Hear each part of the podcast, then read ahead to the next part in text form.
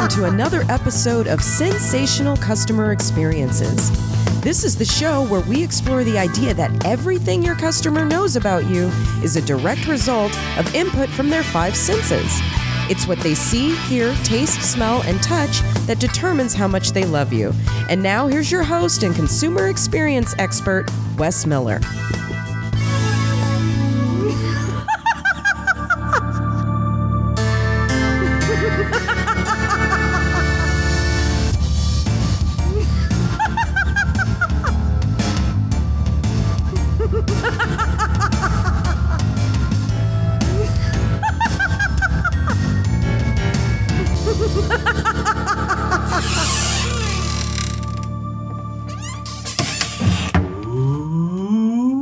It's a spooky night at Sensational Customer Experiences, the podcast where we explore sensory experiences for your customer. And tonight, you're my customer, and it's a sensory, spooky sensory kind of night. Welcome to the Halloween edition of Sensational Customer Experiences. And have we got a show lined up for you tonight? I could not be more excited than to introduce my guest tonight, who is here from the the voiceover radio production world and he's here to perform for us tonight and but first he's going to tell us a little bit about some insight to what we need to know about sound and audio and all the, the sensory aspects that go with audio. My guest tonight, Mr. Robert Crandall. Hello, Thank- Wes. Thank you so much for being here. Well, nice of you to have me. I, So- hope I.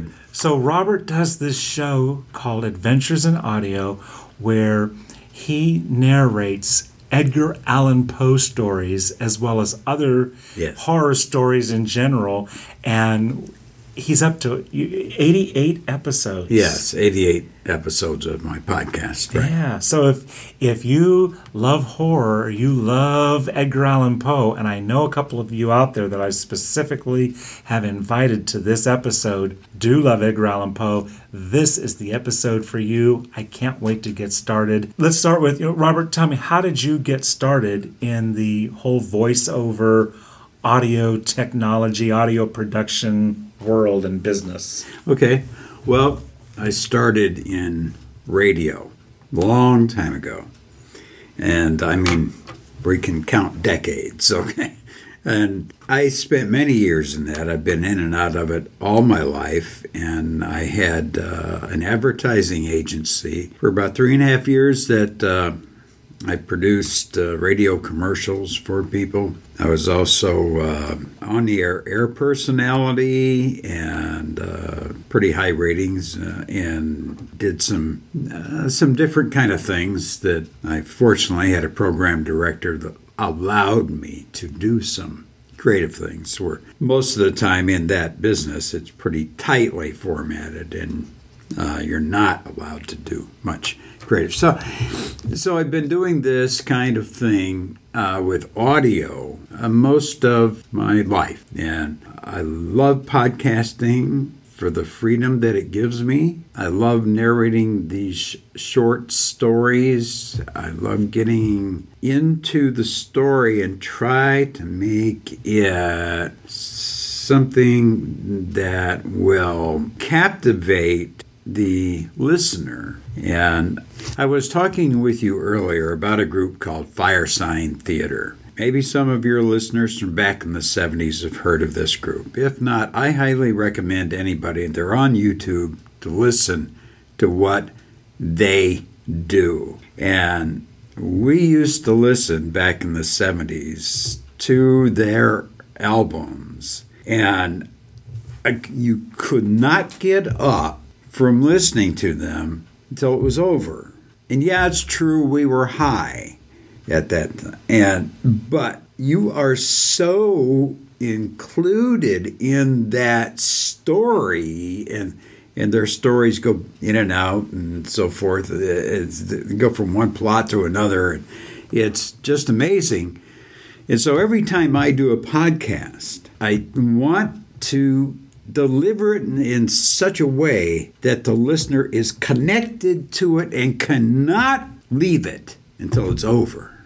And uh, that is my challenge, and that is where uh, you know I try to act the characters, or if it's uh, if it's just a narrator doing a sh- story, you know, try to try to uh, make it convincing or genuine, so that they stay focused and listen to the entire thing. That's, so I, I use I, I, I go to great lengths to make sure I pronounce a word right. A lot of words I have to look up because I'm doing stories that have words that aren't used anymore in the English language.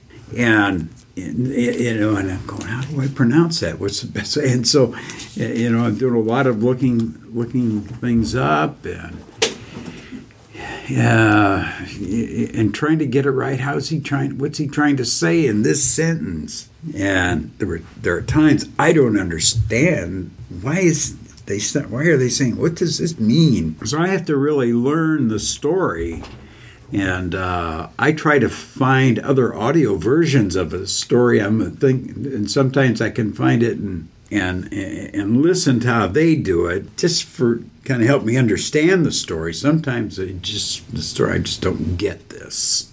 And I can't read it if I don't get it, and uh, and so I do a lot of a lot of stuff like that. Um, yeah, my editing is takes hours. I lay down a raw track.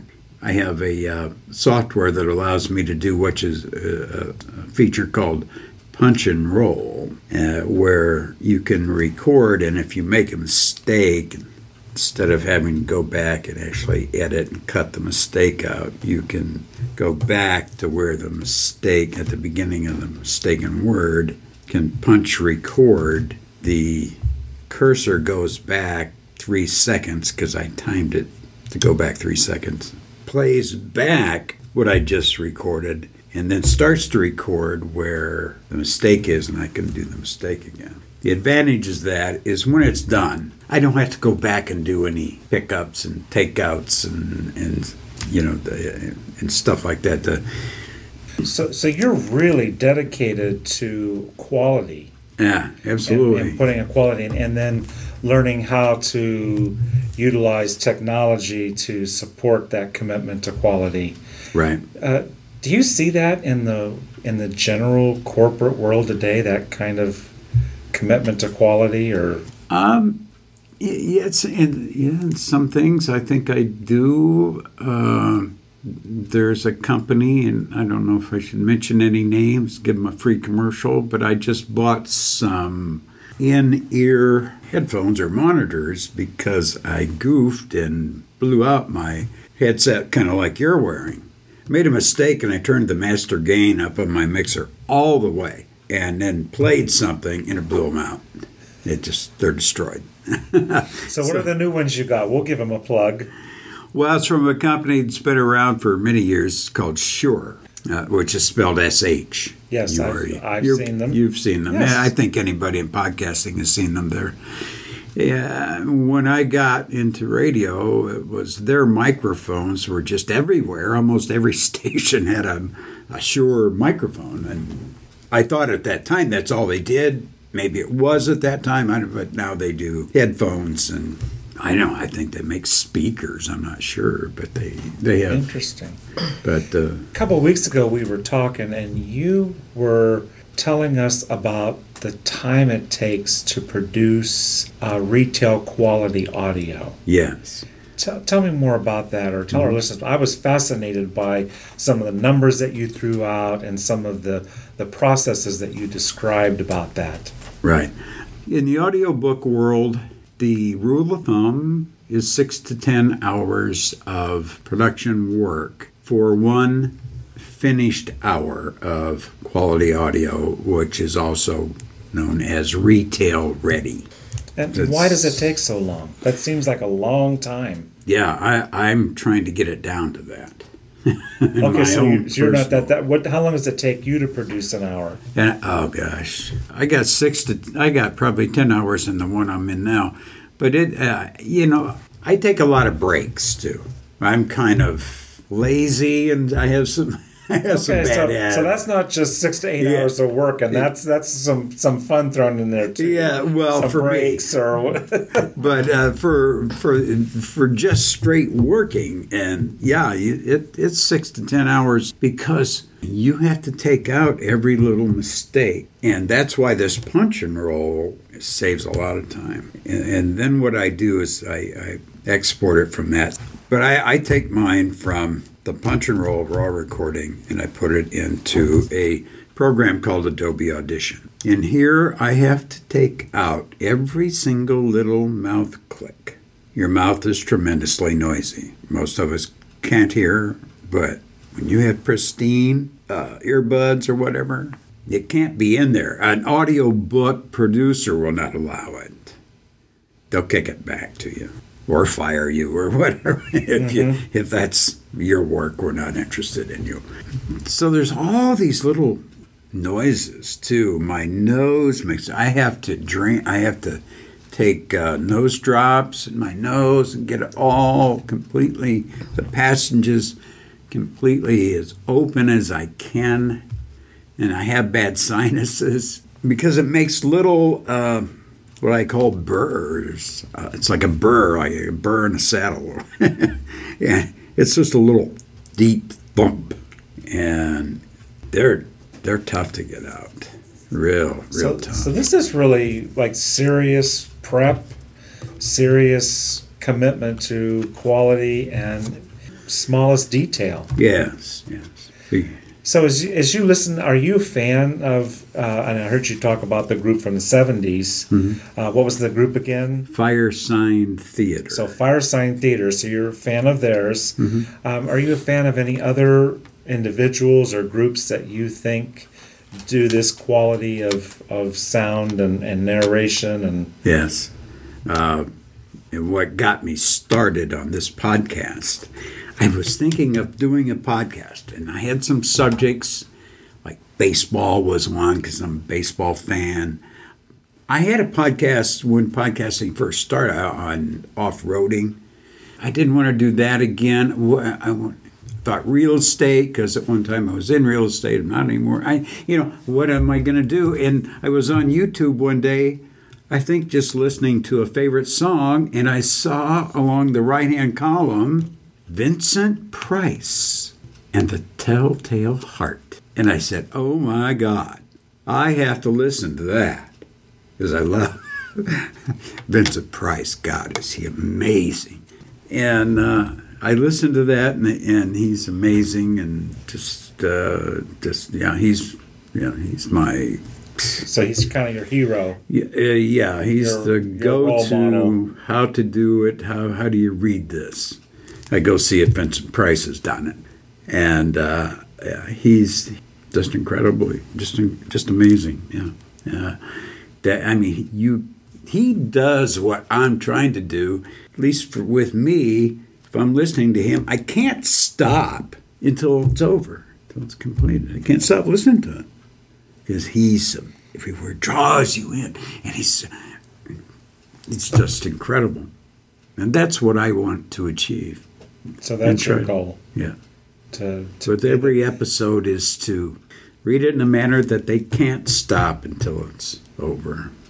How much of that I'm doing, I have no idea, but uh, while I'm doing it, that I don't know. is that something you would be willing to do for us tonight? I could uh, read something, yeah. Yeah. It's, it's it's it's a spooky Halloween Spooky Halloween night. thing, yeah.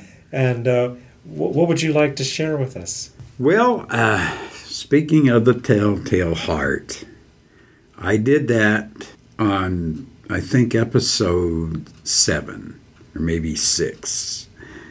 Geez, that's a long time ago because I'm going to be doing number 88. So that was, oh, wow, 2015, I think.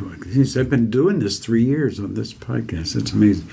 So, what I want to do is a different revised read. The one I have uh, is kind of like, what'd you call it? Uh, neurotic, where somebody's like, oh, I did this. Oh, my God. Oh. You know, that's the kind of read I did uh, on that one, I want to do it differently, a more subdued, reflective read, and still try to bring some wretchedness and evil.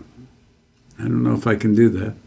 We can give it a shot. Well, I would be most honored to have you share on, on this show your revised reading Okay. of The Telltale Heart. The Telltale Heart by Edgar Allan Poe. True, nervous, very, very dreadfully nervous I had been and am. But why will you say that I am mad? The disease had sharpened my senses, not destroyed them, not dulled them.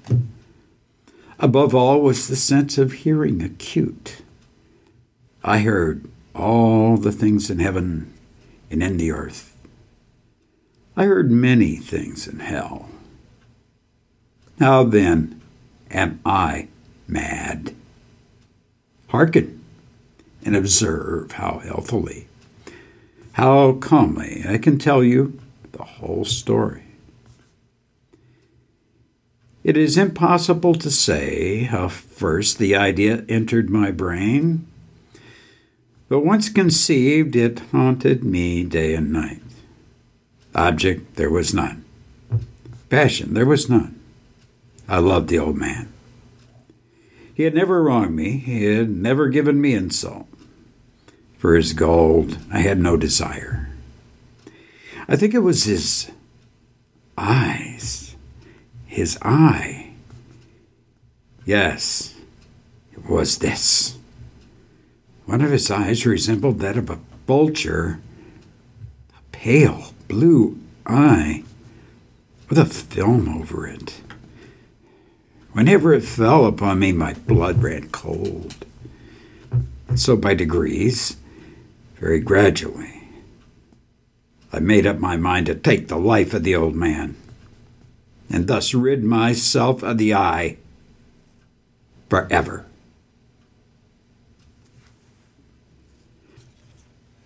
I could just sense your being pulled into the story. What what has to happen for you to get ready to do that? A lot of times, you know, I have a, a dim light in my studio. It's an orange colored light. So the, it makes the whole studio kind of that color. And uh, I'm ready, I'm just reading it over. I'm sitting there in that kind of light that kind of relaxes me and helps me focus.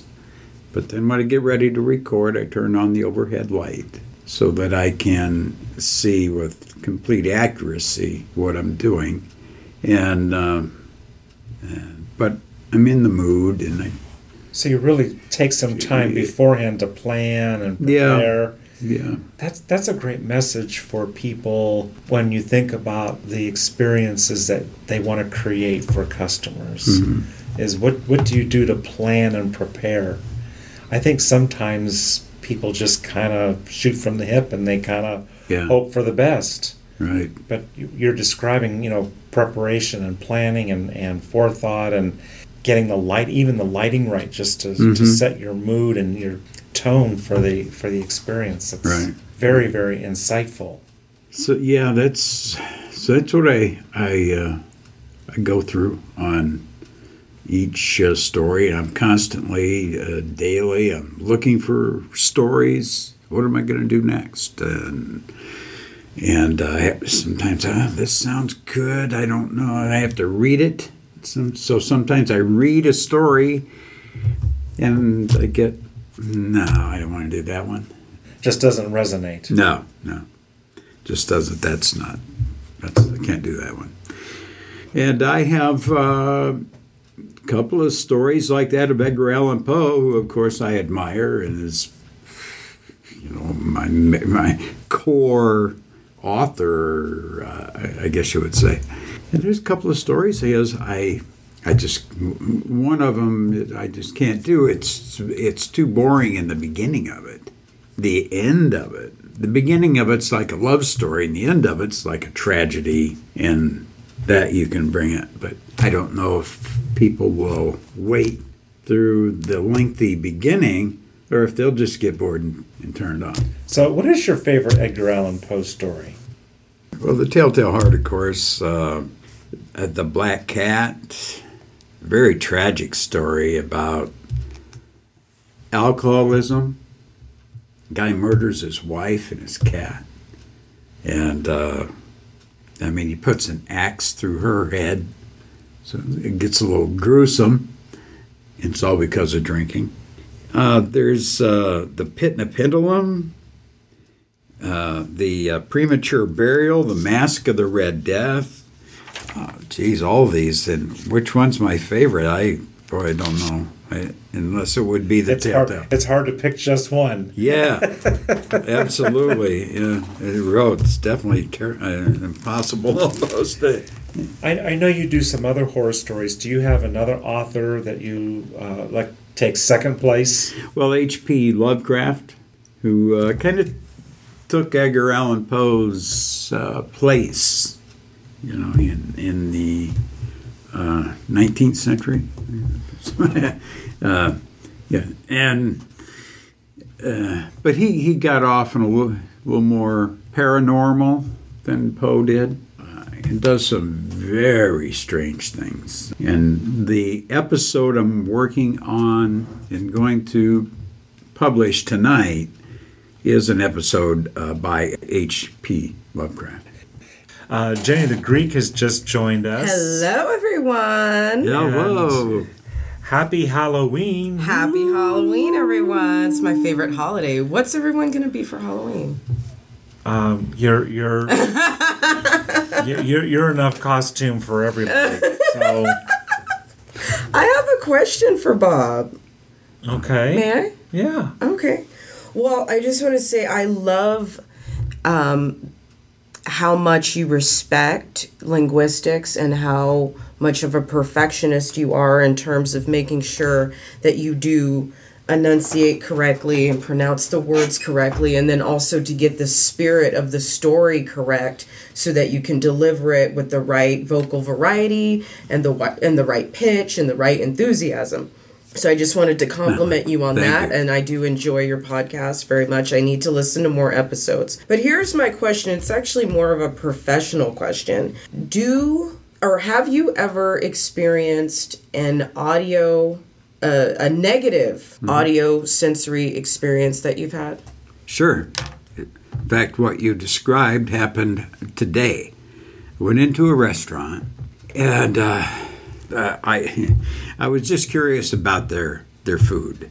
And as I walked in, I knew that this might not be so good because the music was loud and uh, you got in and uh, as they're ordering the music wasn't quite as loud inside as it was out. I ordered and i i ate. I didn't take it to go because it was quite a ways from from home.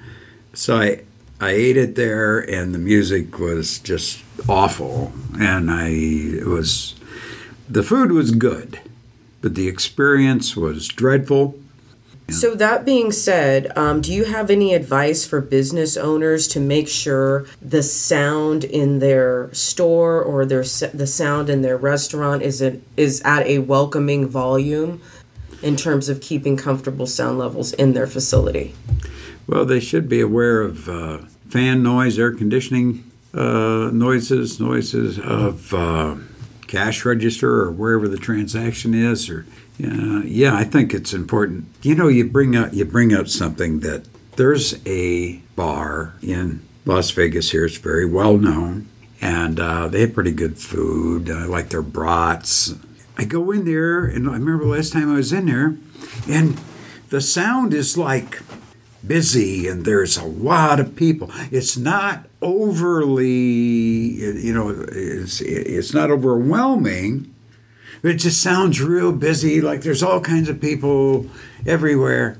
And I look around, but there's not that many people here. And I wondered, are they generating that sound?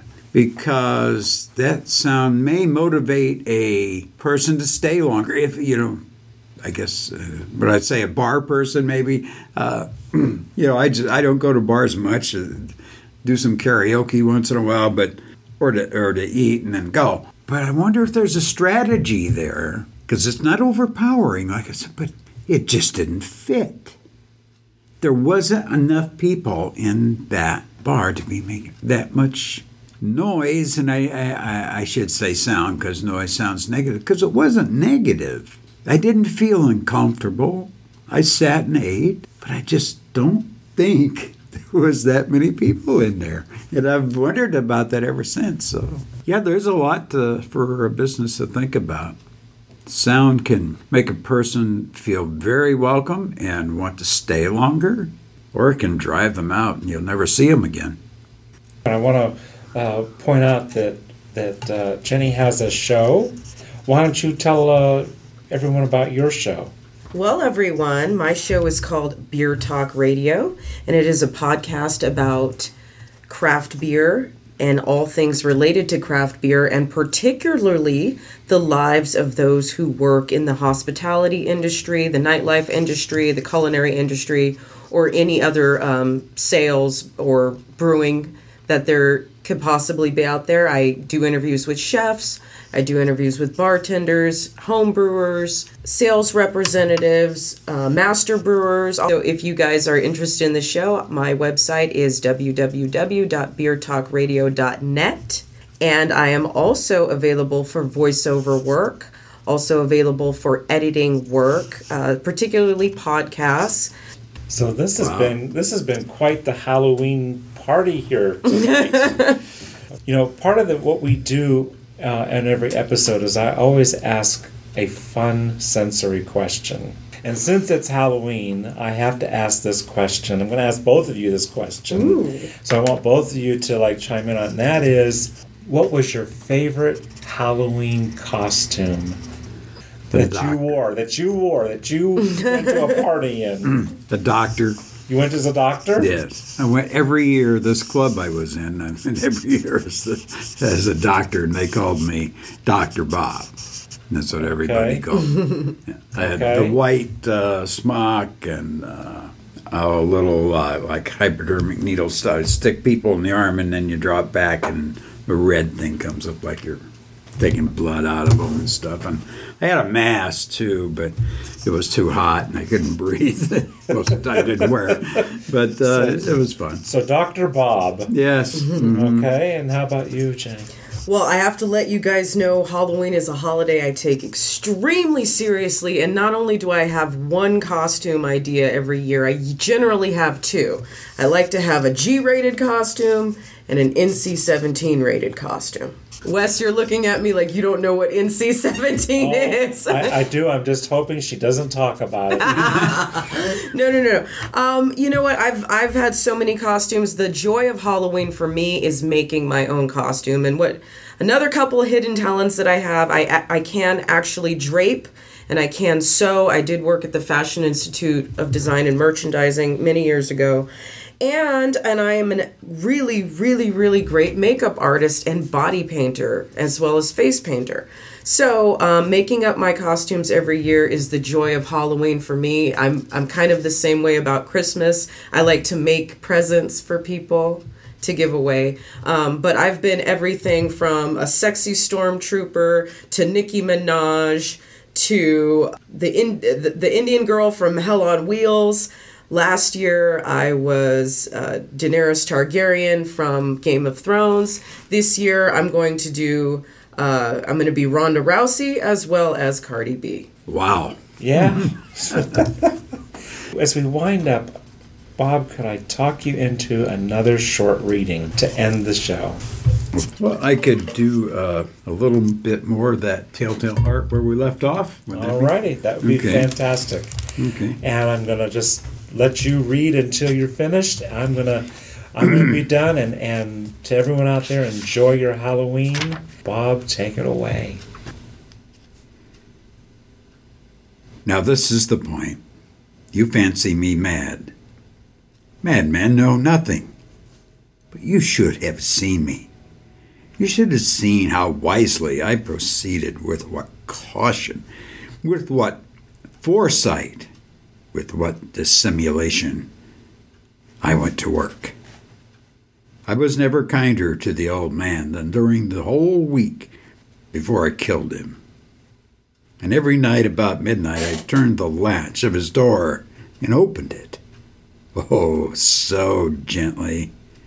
And then, when I made an opening sufficient for my head, I put in a dark lantern, all closed, closed, so that no light shone out.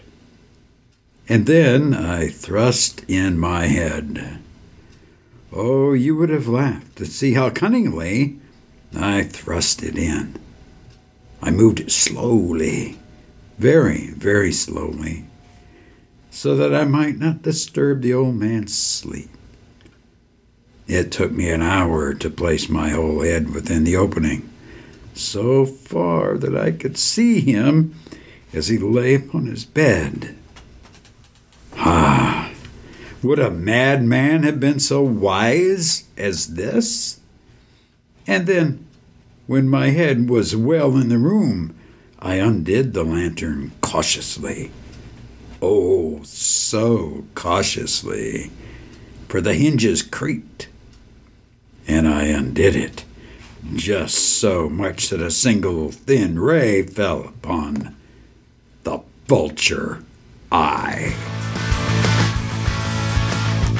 For free tips, resources, and information, visit sensationalcustomerexperiences.com, your premier experience brand brought to you by Training for Results, located in the sensory capital of the world, Las Vegas, Nevada.